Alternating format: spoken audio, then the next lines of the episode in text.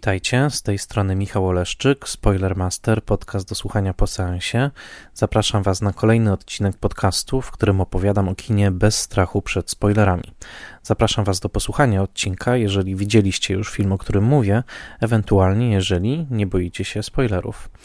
W podcaście Spoilermaster w trakcie pandemii koronawirusa opowiadam przede wszystkim o filmowych klasykach, a zatem zapraszam Was na kolejny odcinek cyklu Spoilermaster Classic, w którym tym razem opowiem Wam o niezwykłym filmie z roku 1967, który odwrócił bieg amerykańskiego kina. Opowiem Wam o filmie Bonnie i Clyde w reżyserii Artura Pena. Przede wszystkim jednak chcę podziękować patronkom i patronom z serwisu patronite.pl, dzięki którym mogę nagrywać ten podcast. To dzięki Waszemu wsparciu mogę przygotowywać odcinki, robić pogłębiony research i z regularnością cotygodniową dostarczać gotowe odcinki, dzięki którym mam nadzieję Wasza radość, jaką czerpiecie z obcowania z kinem, jest głębsza i także dzięki tym odcinkom, mam nadzieję, sięgacie do filmów, o których mówię. Dziękuję serdecznie wszystkim patronkom i patronom. Zachęcam do odwiedzenia mojego profilu na Patronite PL. Możecie się tam dowiedzieć o progach wsparcia i bonusach związanych z tymi progami, a szczególnie dziękuję patronom imiennym. Michałowi Hudolińskiemu, Odi Hendersonowi, Tytusowi Hołdysowi ze strony i profilu Vinylo Kino, na którym opowiada o dobrych winylach filmowych, Annie Jóźwiak, Tomaszowi Kopoczyńskiemu, Mateuszowi Stępniowi i blogowi Przygody scenarzysty, na którym możecie poczytać świetne analizy scenariuszowe, a także poczytać o rzemiośle i codzienności bycia scenarzystą w Polsce. Przygody scenarzysty serdecznie polecam. Dzisiaj opowieść o filmie, który wszedł na amerykańskie ekrany 13 sierpnia roku 1967 i w momencie premiery nikt nie spodziewał się, jak głęboki wpływ wywrze na całą kulturę filmową w Stanach. O Bonnie i Clyde wielu komentatorów i historyków kina mówi, że jest to być może najważniejszy amerykański film lat 60. Film, który odwrócił nurt kinematografii i rozpoczął na dobre taki nurt, który nazywa się nowym amerykańskim kinem, ewentualnie nowym Hollywood. Opowiem Wam dzisiaj o twórcach tego filmu, przede wszystkim o producencie Warrenie Beattim, reżyserze Arturze Penie, a także o niezwykłej obsadzie Bonnie i Clyda, ale także zwrócę uwagę na to, w jaki sposób film opowiada historię prawdziwą, a zatem opowiem Wam trochę o mm, słynnej parze przestępców tytułowych, to znaczy o Bonnie Parker i Clyde Barrow, ale także będę starał się pokazać, w jaki sposób y, wizja zawarta w tym filmie była szczególnym hołdem i szczególnym wykorzystaniem także politycznym ikonografii dotyczącej wielkiego kryzysu lat 30. w Stanach Zjednoczonych. Jak zwykle, przygotowując się do odcinka, korzystałem z materiałów researchowych i jak zwykle na początku chcę powiedzieć, co to były za materiały. Być może sami będziecie chcieli sięgnąć do tych, a także szukać innych.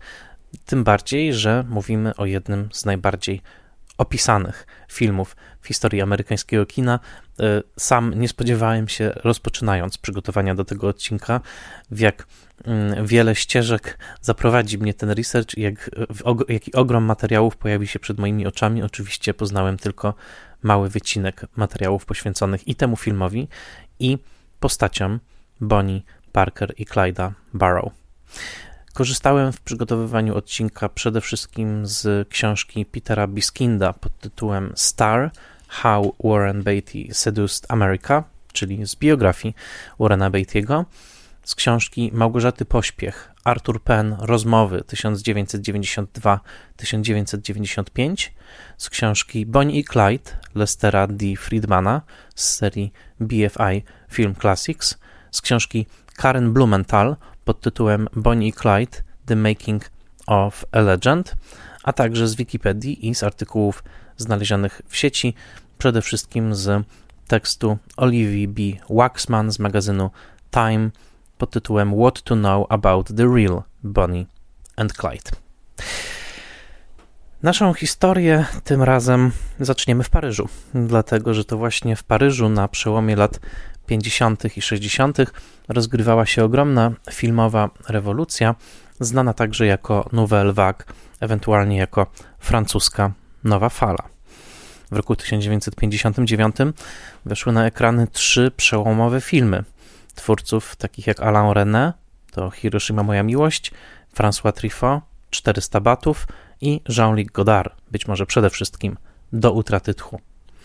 Były to filmy, które wymyślały język kina na nowo, filmy, które za nic miały klasyczne reguły amerykańskiego montażu, amerykańskiego prezentowania bohaterów i przestrzeni, a jednocześnie filmy, które, zwłaszcza w przypadku Godarda, były świadectwem rozkochania w kinie amerykańskim, tyle że takiego rozkochania, które dyktuje swoje własne warunki i przede wszystkim przeformułowuje język kina amerykańskiego, takim jakie było znane do tej pory.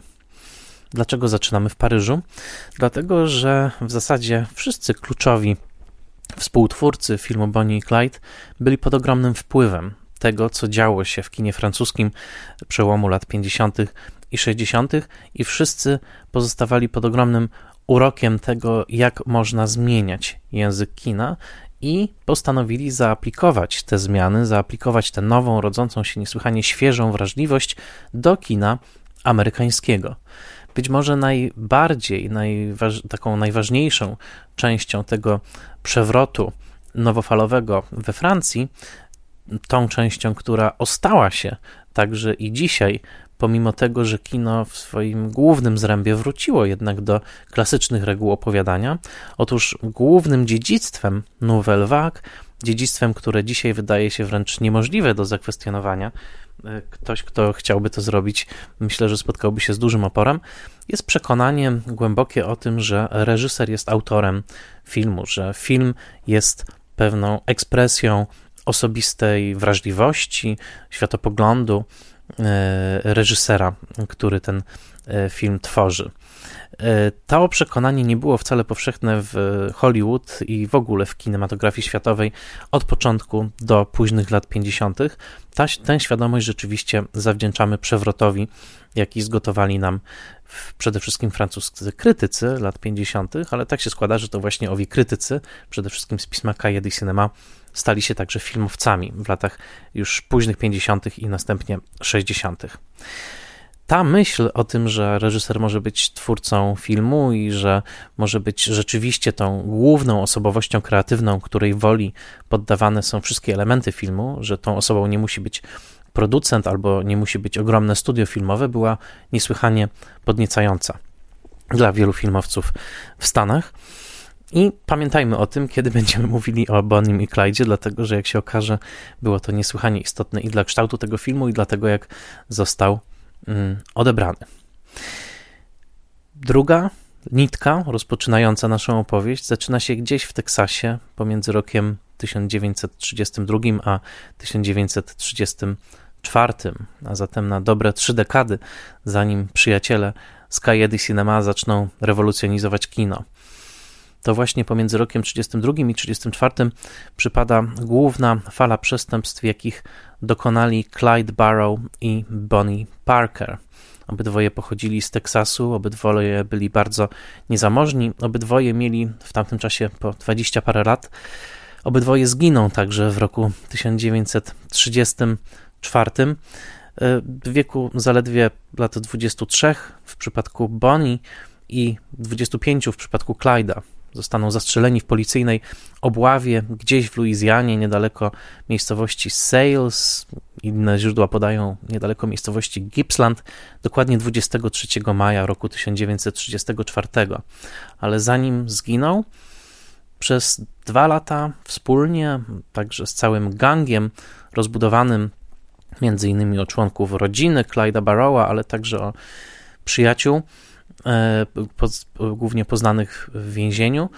Ta dwójka młodych ludzi faktycznie terroryzowała mm, e, różne obszary w Stanach, przede wszystkim południowych, takich jak Missouri, Oklahoma, Teksas, z którego obydwoje pochodzili, mm, napadając e, wcale nie na banki, jak później utrwali to film Artura Pena, przede wszystkim na stacje benzynowe i niewielkie sklepy spożywcze, e, bardzo skutecznie dekując się przed policją i wdając się w słynne i opisywane przez prasę strzelaniny z e, policjantami. Tak się składa, że byli mm, dosyć brutalnymi przestępcami, dlatego że w sumie ich e, e, e, cała działalność zaowocowała śmiercią co najmniej dziewięciu oficerów policji różnych stanów, a także co najmniej czterech cywili.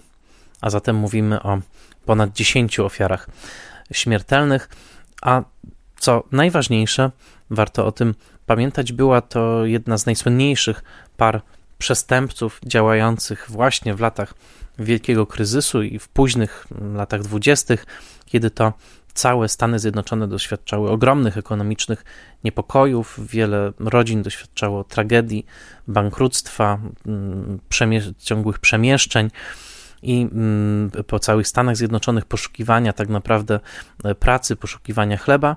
I w tym czasie takie postaci gangsterów, którzy jednocześnie prezentowali pewien swój osobisty styl, mm, gangsterów, którzy wcielali pewne marzenie o wolności, o wolności przede wszystkim od reguł, ale także o pewnej zemście na społeczeństwie, były całkiem powszechne. To jest czas, kiedy działał John Dillinger, kiedy działał Babyface Nelson i właśnie kiedy działali Bonnie i Clyde, którzy nad poprzednimi panami mieli tę przewagę, że byli parą i ta ich komitywa, ten ich związek emocjonalny, chociaż istnieją także biografowie, którzy twierdzili, że żadnego, żadnej relacji erotycznej tam nie było, że byli tylko wspólnikami w zbrodni, e, ale jednak w świadomości powszechnej absolutnie e, zapisało się właśnie e, zapisało się właśnie to, że to była para przestępców zakochanych w sobie, którzy e, podróżowali przez Stany Zjednoczone, sprawiło, że pomimo tego, iż e, byli przestępcami i pomimo tego, że ich bunt nie miał w zamierzeniu właśnie jakiegoś takiego mm, buntu ekonomicznego przeciwko bankom, jaki pojawi się w filmie z 1967 roku, stali się bohaterami e, popularnej popularnej wyobraźni. Jest to o tyle także interesujące, że przypadek Bonnie i Clyda wiąże się z, bardzo silnie z kulturą obrazkową i z kulturą fotograficzną, a także z kulturą filmową. E, kino było wpisane w DNA Bonnie e, i Clyda e, na długo przed tym, zanim w roku 67 Arthur Penn nakręcił swój film, a nawet zanim w roku 58 powstał film wcześniejszy o mm, tej samej historii pod tytułem The Bonnie Parker Story z Dorothy Provine. Kino było częścią życia Bonnie i Clyda. Zachowały się no, no, notatki, pamiętnik Bonnie, która jeszcze zanim poznała Clyda, e, uwielbiała chodzić do kina. Kino było dla niej niesłychanie ważne. Mm, byli wychowankami tak naprawdę już, e, jako że urodzili się w czasie Bonnie w 1910, Clyde w 1909, kiedy kino absolutnie w sposób geometryczny wzrastało jako naczelna rozrywka masowa mm, Stanów Zjednoczonych, no byli kinem przesiąknięci i sami troszeczkę pozowali na gangsterów takich, jakimi widzieli ich na ekranach kin. Pamiętajmy, że lata działalności Bonnie i Clyda, tutaj przede wszystkim te lata 32-34, mm, to są lata ogromnej popularności kina gangsterskiego, które zaczyna się co prawda pod koniec lat 20 odsyłam do mojego odcinka o Błękitnym Aniele, film pod tytułem Underworld y, Józefa von Sternberga. Jest jednym z takich wczesnych filmów gangsterskich, ale korzenie jeszcze sięgają wcześniejszych lat, bo już David Wark Griffiths wytwórni Biograph nakręcił Muszkieterów Speak Alley, czyli taki bardzo wczesny film gangsterski. Nie ulega jednak wątpliwości, że to właśnie wczesne lata 30., czyli lata działalności Bonnie i Clyda, to jest czas, kiedy gangster staje się bohaterem masowej wyobraźni.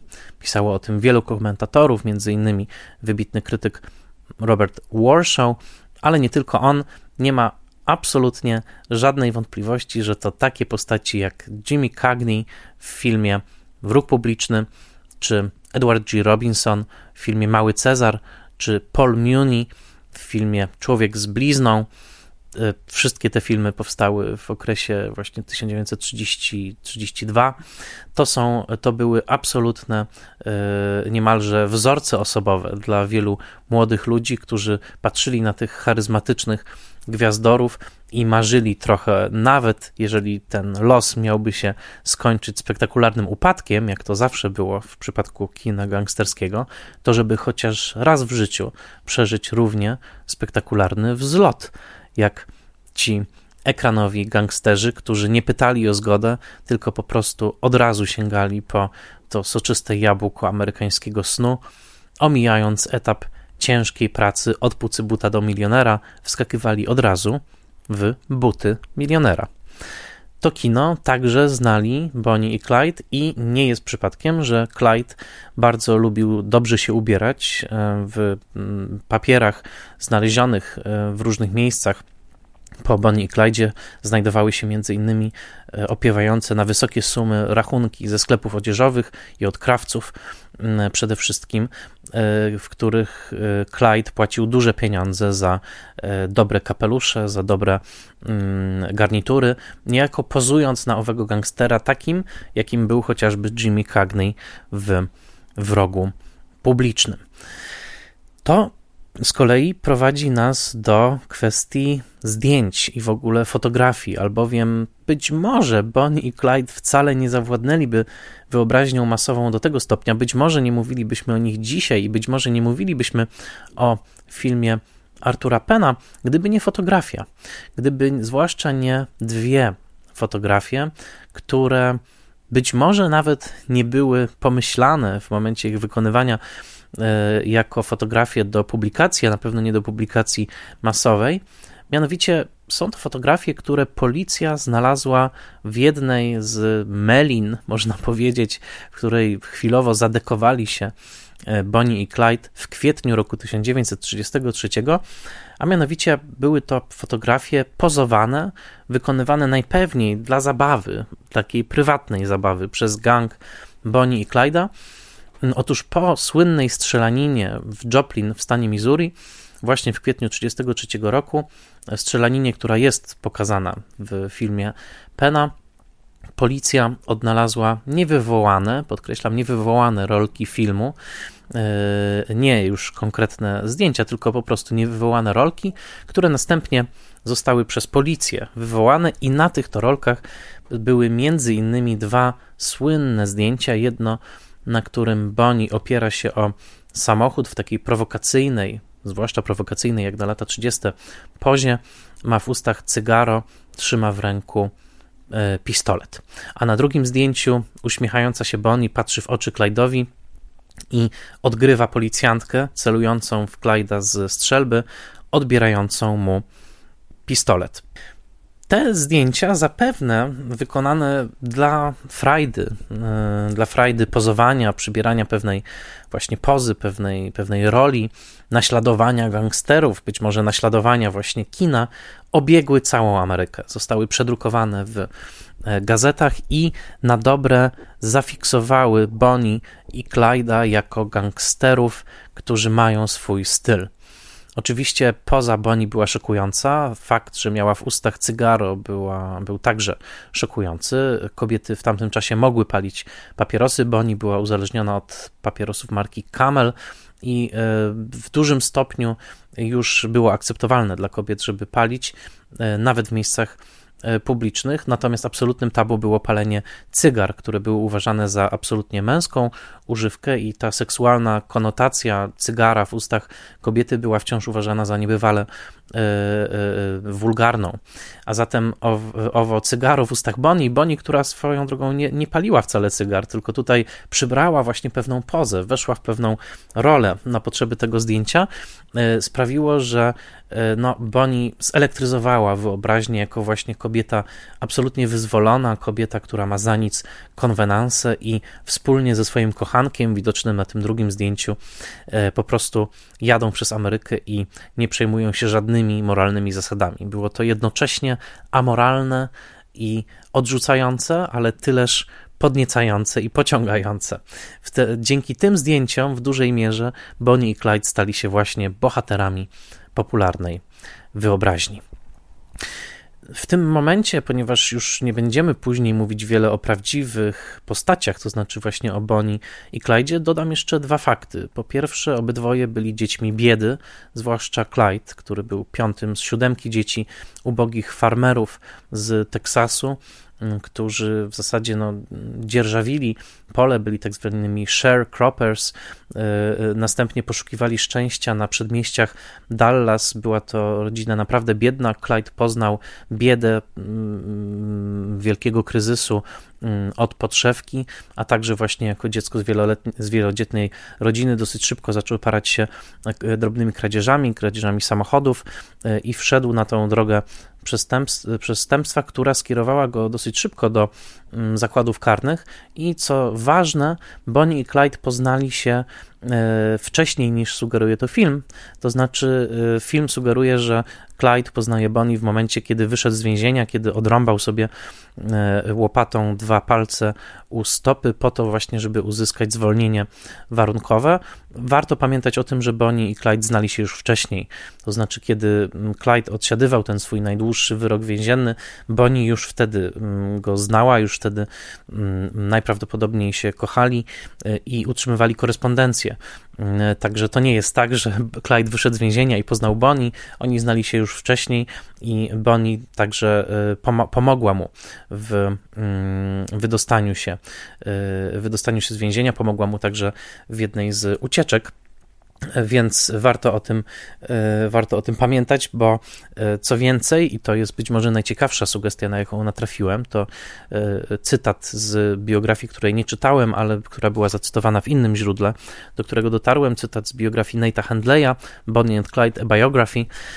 Być może najciekawszy psychologiczny e, rys Clyda jest taki, że mm, cała ta działalność i zwłaszcza te brutalne morderstwa, których się do, dopuszczali razem z Bonnie, miały być mm, w oczach tego biografa zemstą e, Clyda na skorumpowanym i niesłychanie brutalnym systemie więziennictwa w Teksasie. E, Clyde doświadczył ogromnej przemocy, także przemocy seksualnej w więzieniu, w którym przebywał i e, tak bardzo nienawidził tego systemu i tak bardzo nienawidził też tej bezkarności e, więziennych dozorców, że mm, cała ta jego późniejsza działalność miała być takim jednym wielkim aktem buntu przeciwko w ogóle władzy w Teksasie i tego, jak mm, system ten e, sprawiedliwości w Teksasie działa. To dosyć interesujące, bo przyjaciele Clyda twierdzili, że to, co, to czego doświadczył w więzieniu, cała ta przemoc, e, e, też był kilkakrotnie ofiarą gwałtów, ale także ofiarą przemocy strażników, że go na zawsze zmieniła, że Clyde był inny w momencie, kiedy szedł do więzienia i inny, kiedy z więzienia wychodził. Jest to interesujący interesujący trop. A zatem na chwilę żegnając się już z prawdziwymi Bonnie i Clyde'em, wróćmy do owego Paryża lat 50., dlatego że częstym gościem w Paryżu był właśnie Arthur Penn, późniejszy reżyser Bonnie i Clyde'a. Arthur Penn, e, który mm, wychowywał się w e, Filadelfii, e, zresztą też no, jest reżyserem, który mm, należy do tego pokolenia, które pamiętało wielki kryzys, dlatego że urodził się na początku lat na początku lat 20. w Filadelfii jako dziecko e, żydowskich imigrantów e, z Rosji. I on y, pamiętał y, wielki kryzys, przede wszystkim jako nastolatek, co też będzie ważne, ale istotne jest to, że walczył w II wojnie światowej i później, korzystając z takich stypendiów dla żołnierzy amerykańskich, kształcił się i przebywał dosyć długo w Europie, przede wszystkim we Włoszech, ale także we Francji. Poznawał z pasją amerykań... Y, europejskie kino, włoskie kino neorealistyczne, francuskie kino później nowofalowe. Zaprzyjaźnił się z Truffaut, z Znał tych ludzi i bardzo chciał kręcić w Stanach kino, które byłoby autorskie, które nie byłoby tym kinem całkowicie uzależnionym od wielkich wytwórni, od tych bossów, no, nomen omen, z cygarami w ustach, e, którzy dyktowali warunki twórcom i którzy później na przykład przemontowywali filmy bez ich zgody. Penn sparzył się niejednokrotnie na tym systemie studyjnym. Najboleśniejszym doświadczeniem było dla niego nakręcenie filmu Obława e, wedle scenariusza Lilian Hellman, który został całkowicie przemontowany przez producenta sama Spigla, e, ale także jego praca nad westernem The Left-Handed Gun z roku 57 nie należała do najszczęśliwszych. W zasadzie jego największym sukcesem prestiżowym był film wyprodukowany w zasadzie niezależnie mm, pod tytułem Cudotwórczyni, to jest rok 1962, za który Oscary otrzymały Anne Bancroft i Patty Duke. Taka historia słynnej Helen Keller i tego tak naprawdę w jaki sposób dziewczynka, która była e, jednocześnie niewidoma i niesłysząca, została nauczona E, komunikacji ze światem zewnętrznym. To taki słynny film początku lat 60., e, ale ogólnie rzecz biorąc, Arthur Penn był raczej intelektualistą, takim uczył się sam, ale później także studiował dzięki właśnie tym stypendiom i był kojarzony raczej jako intelektualista ze wschodniego wybrzeża Stanów Zjednoczonych, a nie reżyser z Hollywood, z Kalifornii.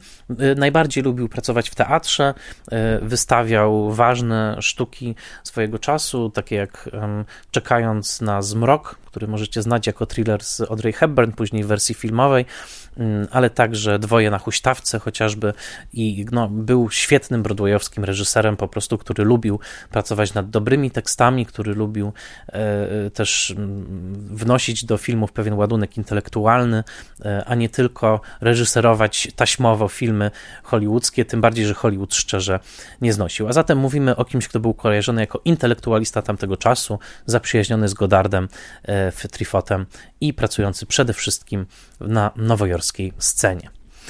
Kolejnym elementem układanki są scenarzyści Robert Benton i David Newman, którzy w tamtym czasie obydwaj pracowali dla pisma Esquire. Robert Benton pochodził z Teksasu i znał dobrze historię mm, o Bonnie i Clyde, znał dobrze ich mitologię. David Newman z kolei był takim intelektualistą z wschodniego wybrzeża, pisał dla pisma Esquire. Robert Benton był dyrektorem artystycznym tego prestiżowego pisma i tak się składało, że dużo czasu spędzali razem, w pewnym momencie dzielili się lekturami i wspólnie czytali książkę o Johnie Dillingerze, czyli jednym z tych gangsterów początku lat 30. W jednym z przypisów do tej książki pojawiało się takie zdanie o Bonnie i Clyde, że nie byli tylko wyjęci spod prawa, they were, they were not only outlaws, ale także byli outcasts, to znaczy byli wyrzutkami.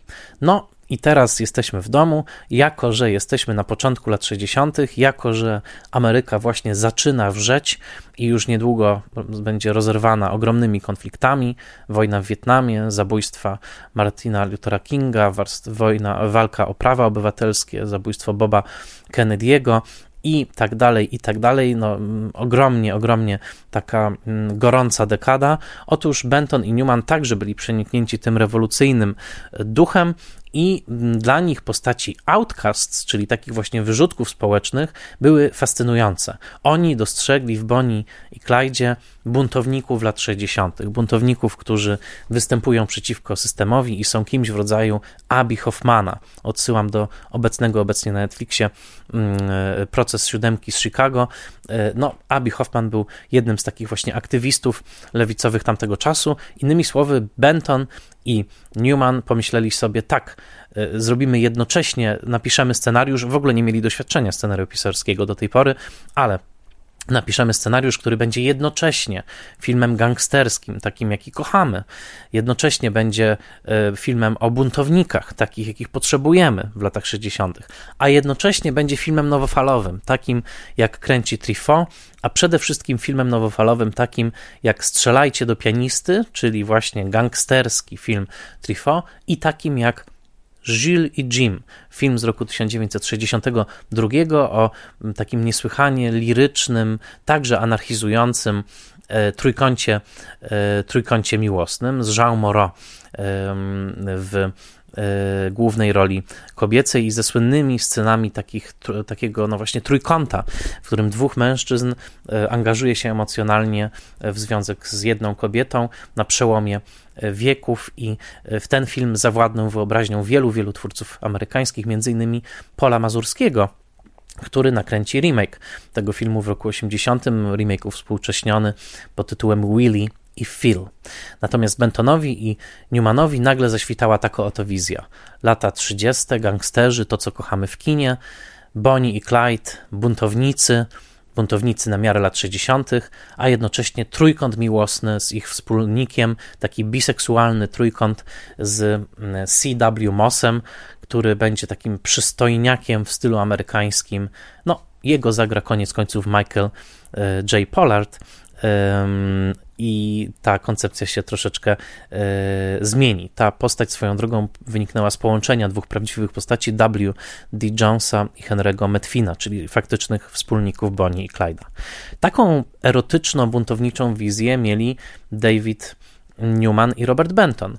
W Hollywood w tamtym czasie był pewien sfrustrowany aktor, który co prawda na początku lat 60. był kojarzony jako seks symbol Myślę o Warrenie Beattym, zagrał m.in. w Wiosennej bujności traw, jednym z filmów, który naruszał kodeks producencki, tak zwany, czyli taki autocenzorski kodeks, który dyktował, co można pokazywać na ekranie, czego nie można, ale który szukał dla siebie miejsca w tym systemie coraz to bardziej zmruszałych, pogrążonych w coraz to mocniejszym kryzysie ekonomicznym amerykańskich wytwórni.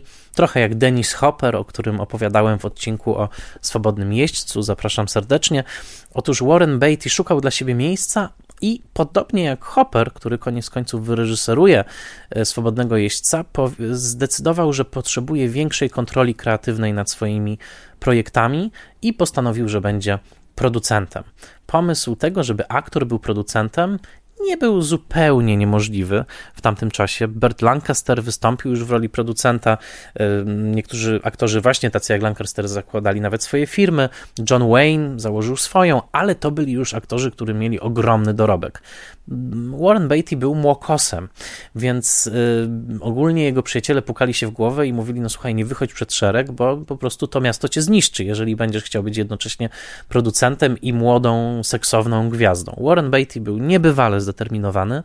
I teraz dochodzimy do sedna. To dzięki Warrenu, Warrenowi Beattiemu, dzięki jego determinacji, jego wizji, tak naprawdę, ten film powstał. Nie byłoby Bonnie i Clyda takim, jakim znamy ten film, gdyby nie determinacja Warrena Beattiego jako producenta. Poukładajmy zatem owe puzzle. Beatty, młody, seksowny aktor, jednocześnie e, ambitny, młody producent. Robert Benton i David Newman, scenarzyści w Nowym Jorku ze swoim scenariuszem z biseksualnym trójkątem Bonnie, Clyde i C.W. Moss. Arthur Penn, także w Nowym Jorku, bardzo ambitny reżyser, który właśnie ukończył film z Warrenem Beattym jako aktorem, film pod tytułem Mickey One z roku 64, co prawda nie do końca udany, ale bardzo nowofalowy w stylu tych reżyserów francuskich, których Arthur Penn podziwiał, a w tle rozpad wielkich wytwórni amerykańskich, ogromny kryzys ekonomiczny, wielkie klęski finansowe, takie jak chociażby Kleopatra, wytwórni Foxa i poszukiwanie hitów dla młodzieży, poszukiwanie hitów, na które młodzi ludzie by poszli. I pomysł, aby opowiedzieć o Bonnie i I tak oto ta układanka powoli, powoli wskoczyła na miejsce. Warren Beatty przeczytał scenariusz Davida Newmana i Roberta Bentona, zapragnął zrobić film. Na początku nie chciał w nim występować, chciał obsadzić Boba Dylana w roli Clyda. Później pojawił się pomysł, że film wyreżyseruje Trifo. Trifo to rozważał. Chciał do roli głównej Terensa Stampa. O rolę główną Bonnie walczyła ówczesna dziewczyna Warrena Beatty'ego, czyli Leslie Caron, znana z pięknego baletu w Amerykanie, w Amerykaninie w Paryżu, która po latach wystąpi u Krzysztofa Zanussiego w filmie Kontrakt to taka mała dygresja a propos krętych ścieżek e, świata kina. E, no i e, tak oto ta układanka zaczęła po prostu wskakiwać na miejsce. Arthur Penn na początku nie chciał reżyserować tego filmu.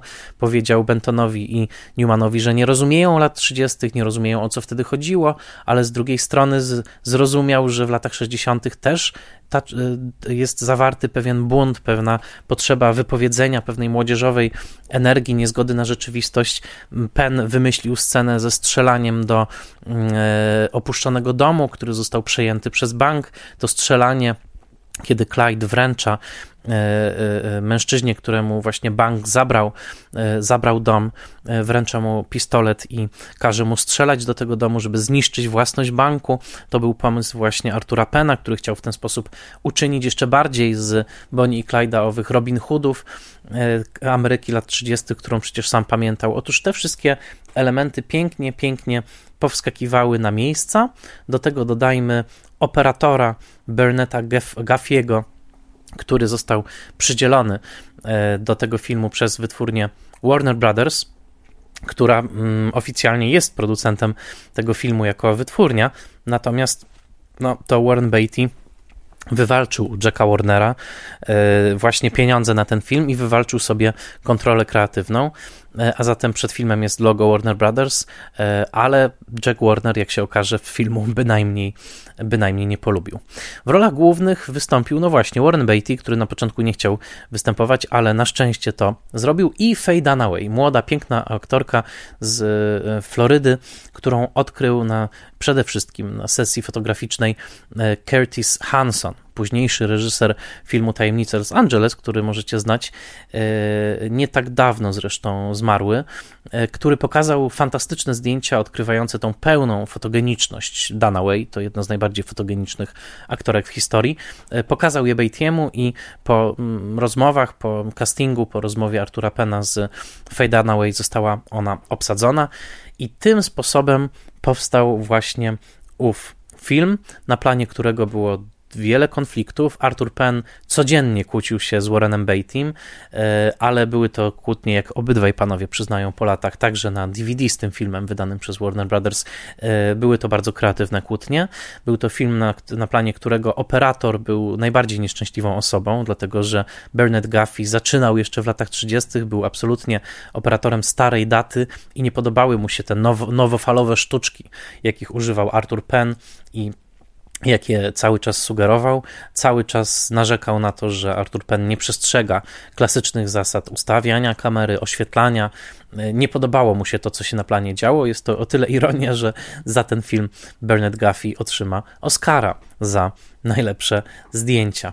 W każdym razie film, kiedy już został ukończony, e, okazał się nie, nieprawdopodobnie nowatorską wizją Ameryki lat 30., w której z jednej strony obecne są ślady ikonografii tego czasu, bo Penn nawiązuje do konkretnych zdjęć, przede wszystkim do słynnych fotografii reportażowych Walkera Evansa, Dorotei Lang, które, y, które y, no, y, utrwaliły obraz biedy amerykańskiej tamtego czasu w amerykańskiej świadomości. Zresztą czołówka Bonnie i Clyda to jest kilkadziesiąt właśnie czarno-białych fotografii dokumentalnych, które pokazują właśnie Amerykę lat 30., taką jaką zapamiętał zresztą Penn. Z drugiej strony film właśnie nowofalowy, czyli film, który wiele elementów e, tego filmu jest skonstruowanych z całkowitą dezynwolturą, wolnością. E, przede wszystkim fryzura Bonnie jest całkowicie z lat 60., tutaj jest pewien anachronizm, ten jej przekrzywiony beret, e, właściwie kolekcja beretów, jaką tu prezentuje i kolekcja strojów, jaką prezentuje nie do końca wiadomo, w której walizce mieszczą jej się te wszystkie stroje, to jest taki no, pomysł, żeby stworzyć z Bonnie i Clyda pewną ikonę modową, co zresztą się udało, bo ten wygląd właśnie na Bonnie, na Clyda, przekrzywiony beret zawładnął Londynem, Paryżem i nie tylko e, tamtego czasu. A zatem jest to film, który łączy taką niebywale współczesną świadomość, właśnie tych lat 60., pewnej też świadomości stylu, tego, że styl jest wszystkim, a z drugiej strony dzięki Penowi także ta bieda lat 30., ten cały, ta cała wymowa społeczna związana z latami 30., z tym rozczarowaniem systemem, ale także z tą autentyczną nędzą, która faktycznie przedostaje się do tego filmu, to wszystko jest tutaj niebywale silne. Do tego trzeba doliczyć e, montaż w wykonaniu Didi Allen. Pamiętamy ją, ona montowała Pieskie Popołudnie, o którym opowiadałem tutaj w spoiler masterze. Mistrzowski, absolutnie mistrzowski montaż, e, który zwłaszcza w ostatniej sekwencji, którą wymarzył sobie Arthur Penn jako pewien balet śmierci, to jest ta scena obławy na Bonnie i Clyda, e, jest na poziomie absolutnie, absolutnie e, najwyższym. To jest taki, to zresztą zostało też potem opisane jako taki spowolniony balet śmierci. Tam jest 54 ujęć, ale mm, błyskawiczne, błyskawiczne cięcia E, właściwie mniej niż jedno ujęcie na sekundę. E, to wszystko zostało stworzone e, na najwyższym poziomie i gdyby, być może nawet gdyby nie ta sekwencja, to film nie wywierałby tak wrażenia. Didi Allen podkreślała, co prawda, że głównym twórcą tej sceny był jej asystent Jerry Greenberg, którego nie ma w napisach, ale Didi Allen lojalnie podkreślała to przez całą swoją karierę. W każdym razie w tej sekwencji zamykającej film, kiedy już Bonnie i Clyde są martwi w samochodzie, Bonnie zwisa z kabiny samochodu, jej noga zakleszczona o hamulec, taki wstrząsający obraz, yy, yy, bardzo słynny, i kiedy stróże prawa pra, podchodzą do nich, przyglądają im się, patrzą na swoje tym razem dzieło zniszczenia. Ta sekwencja jest też znana z jednego powodu.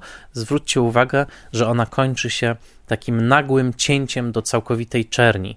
Nie ma tam zaciemnienia, nie ma odjazdu kamery w górę, nie ma żadnego takiego uspokajającego, uspokajającej kody na sam koniec tego filmu, tylko jest bardzo brutalne, nagłe cięcie do całkowicie czarnego ekranu. Tego w Hollywood tamtego czasu absolutnie się także nie robiło i tutaj także ukłon w stronę montażystki głównej tego filmu, czyli Didi Allen, to jest jedna z tych rzeczy, która sprawiła, że ten film e, no, sprawiał tak nowoczesne, nowoczesne e, wrażenie. Do tego dochodzi tonacja tego filmu, zawieszona gdzieś pomiędzy gangsterską balladą a komedią i to komedią chwilami, no powiedziałbym tak, pełną gębą. Ten film jest debiutem ekranowym Gina Wildera, który będzie występował w latach 70. i wcześniej także głównie u Mela Brooksa który tworzy absolutnie mistrzowską komediową etiudę jako grabarz zabrany na przejażdżkę ze swoją dziewczyną z, przez Bonnie i Clyda, ale cały film jest pełen niesłychanie odważnych, komediowych scen. E, brat Clyda, grany tu przez Gina Hackmana, jego żona, nagrodzona Oscarem, Estelle Parsons, rozhisteryzowana, a jednocześnie w jakiś dziwny sposób bardzo wzruszająca, delikatna, a pod koniec bardzo silna także. E, właśnie ta e, postać Blanche Barrow, swoją drogą obsadzona całkowicie wbrew temu, jak prawdziwa Blanche Barrow się zachowywała i wyglądała. Polecam wygooglowanie jej zdjęć. Blanche Barrow, która dożyła sędziwych lat, spisała nawet swoje wspomnienia, nienawidziła tej roli. Esther Parsons mówiła, że uczyniła ze mnie rozwrzeszczaną krowę. E, no, prawdziwa Blanche Barrow wyglądała zupełnie inaczej, przypominała wyglądem trochę Susan Zontag. Natomiast e, ta obsada w, w, w scenach, które buzują od jakiejś takiej dzikiej komediowej energii, kiedy Clyde Barrow rozmawia ze swoim bratem Buckiem i, i, i nagle jest to przedstawianie y, bratowej te sceny w samochodzie, kiedy siedzą sobie w zasadzie na głowie, jadą w piątkę, w szóstkę, żartują, przekomarzają się.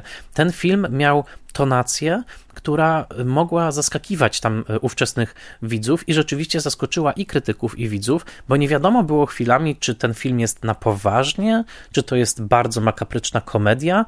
E, ilekroć było śmiesznie, nagle stawało się bardzo strasznie, ilekroć śmialiśmy się, nagle ten śmiech wiązał w gardle, dlatego że kończył się jakimś bardzo brutalną sceną, taką jak kiedy właściciel sklepiku rzuca się z tasakiem na Clyda, albo kiedy Clyde strzela w twarz mężczyźnie, który zaczyna gonić samochód Bonnie i Clyda i widzimy rozbryzgującą się krew na szybie.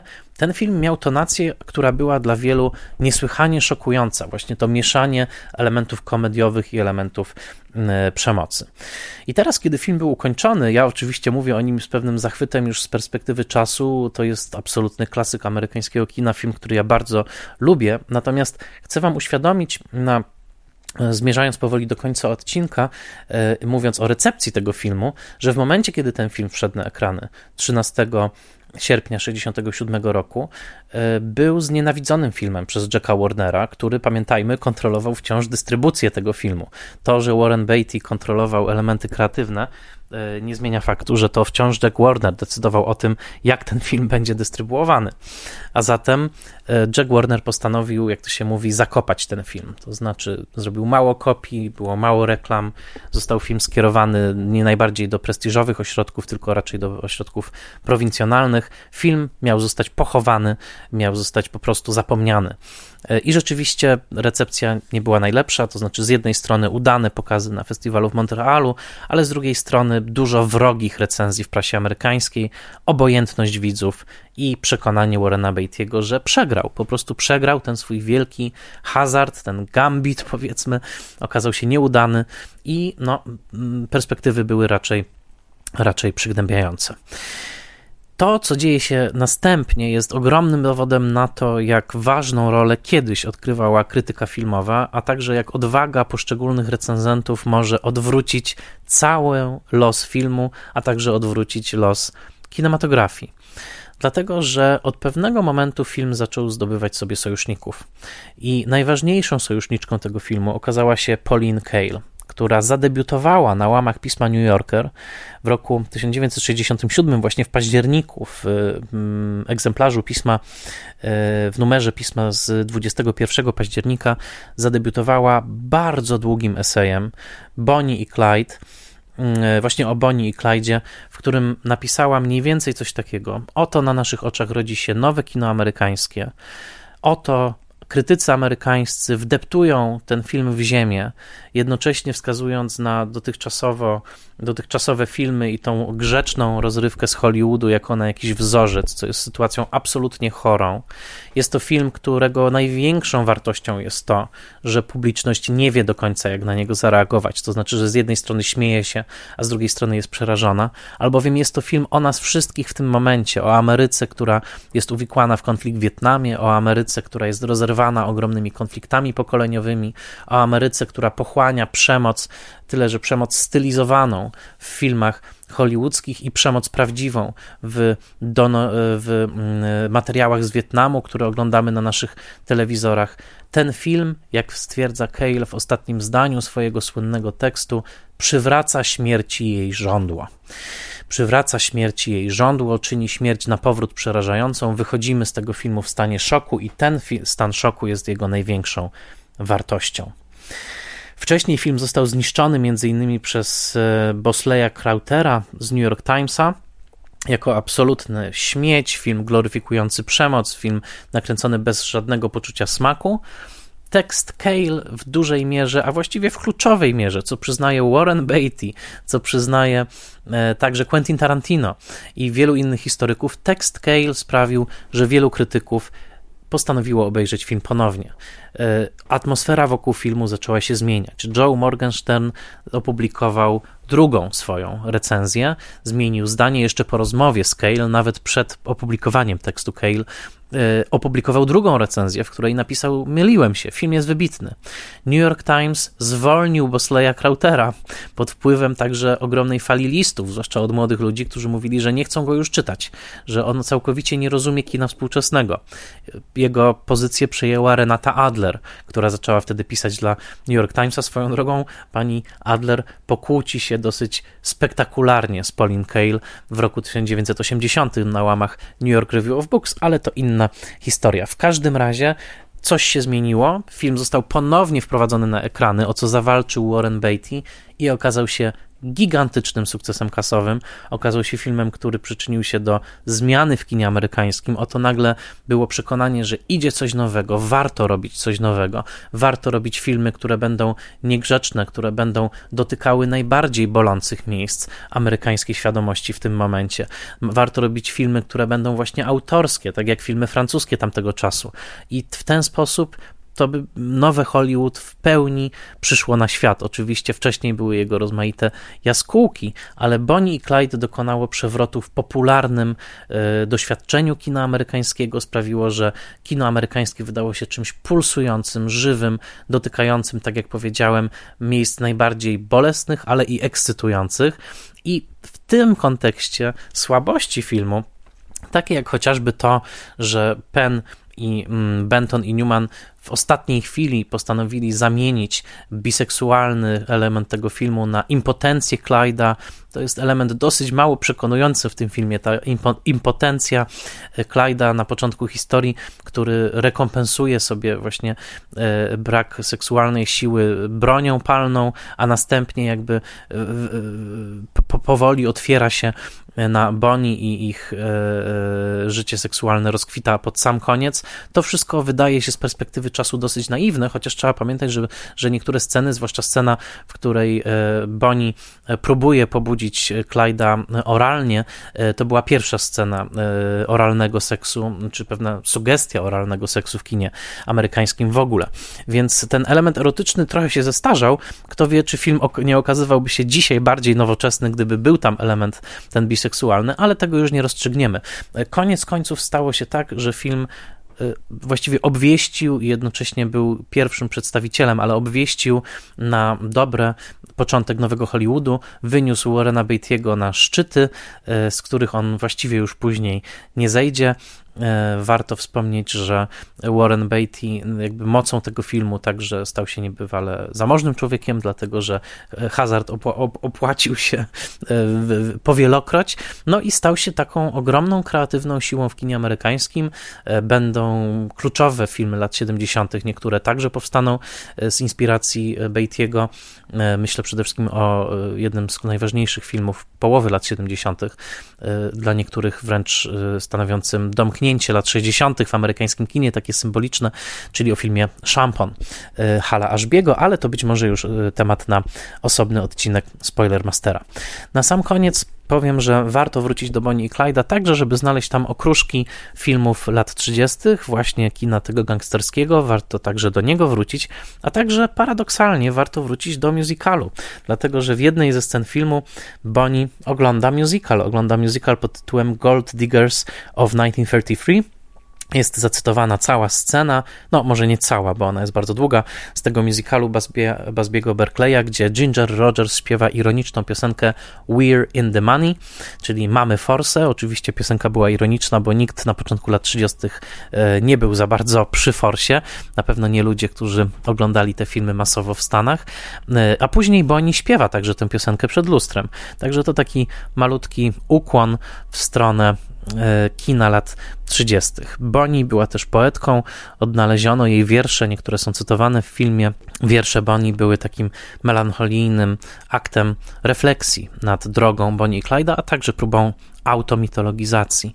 Now Bonnie and Clyde are the Barrow Gang. I'm sure you all have read how they rob and steal and how those who squeal are usually found dying or dead. A zatem Bonnie i Clyde to gang barołów. Na pewno wszyscy czytaliście, jak kradną, rabują i ci, którzy na nich donoszą, zazwyczaj są odnalezieni martwi. 23 maja 1934 roku martwi zostali znalezieni e, Bonnie i Clyde. Tak zakończyło się ich życie. Mm, są pochowani osobno Swoją drogą e, wciąż istnieją mm, ludzie, którzy walczą o to, żeby przenieść ich groby, żeby e, byli pochowani razem. A na sam koniec warto wspomnieć jeszcze o jednej osobie uwikłanej w tę całą historię, a mianowicie o Franku Heimerze, policjancie, który w filmie zagrany jest przez Denvera Pyla. To jest ten policjant, którego upokarzają Bonnie i Clyde, każąc mu pozować do zdjęcia. On pluje Bonnie w twarz, też w szokującej scenie po czym pokazane jest, że cała ta akcja e, pojmania Bonnie i Clyda e, na końcu jest zorkiestrowana przez niego i przede wszystkim jest takim aktem zemsty za to upokorzenie, doświad jakiego doświadczył przy samochodzie, kiedy Bonnie pozuje z nim, sugerując, że no, był on jakimś wspólnikiem ich i, i po prostu go upokarzając. Otóż Frank Hamer po latach stał się bohaterem filmu z Kevinem Costnerem pod tytułem The Highwayman, filmu Johna Lee Hancocka. To jest film z 2019 roku, bardzo nowy. To jest film także z Woodym Harrelsonem, gdzie Kevin Costner gra Franka Heimera e, czyli właśnie owego mm, Texas Rangera, e, wówczas byłego Texas Rangera, który został poproszony o to, aby pojmać Bonnie i Clyde, aby pomóc w obławie. Wydawało mi się przez całe lata, że Frank Heimer to był właśnie ten e, taki zapiekły policjant, który był upokorzony przez Bonnie i Clyda i dlatego się na nich zemścił. I jak dobrze, że poczytałem trochę, jak dobrze, że obejrzałem film The Highwayman, który także Wam polecam, jest dostępny na Netflixie. Jak dobrze, że poczytałem o tym człowieku, bo to był niezwykły stróż prawa, który tak naprawdę całe swoje życie oddał e, pilnowaniu prawa i porządku w Teksasie, który także walczył z Ku Klux Klanem, co ciekawe, który jest obecnie traktowany jako taki honorowy Teksańczyk, w sensie pamięć o nim jest czczona. I co więcej, e, wdowa po Heimerze przez lata walczyła o jego dobre imię, dlatego że film pokazuje go w złym świetle, właśnie jako takiego zapiekłego glinę, który tylko z osobistych pobudek, bo został upokorzony, e, właśnie ściga tych seksownych e, Bonnie i Clyda. Natomiast wdowa po Heimerze dostała odszkodowanie od Warner Brothers dopiero w roku 71 za znieważenie wizerunku jej, jej męża, już wtedy nieżyjącego.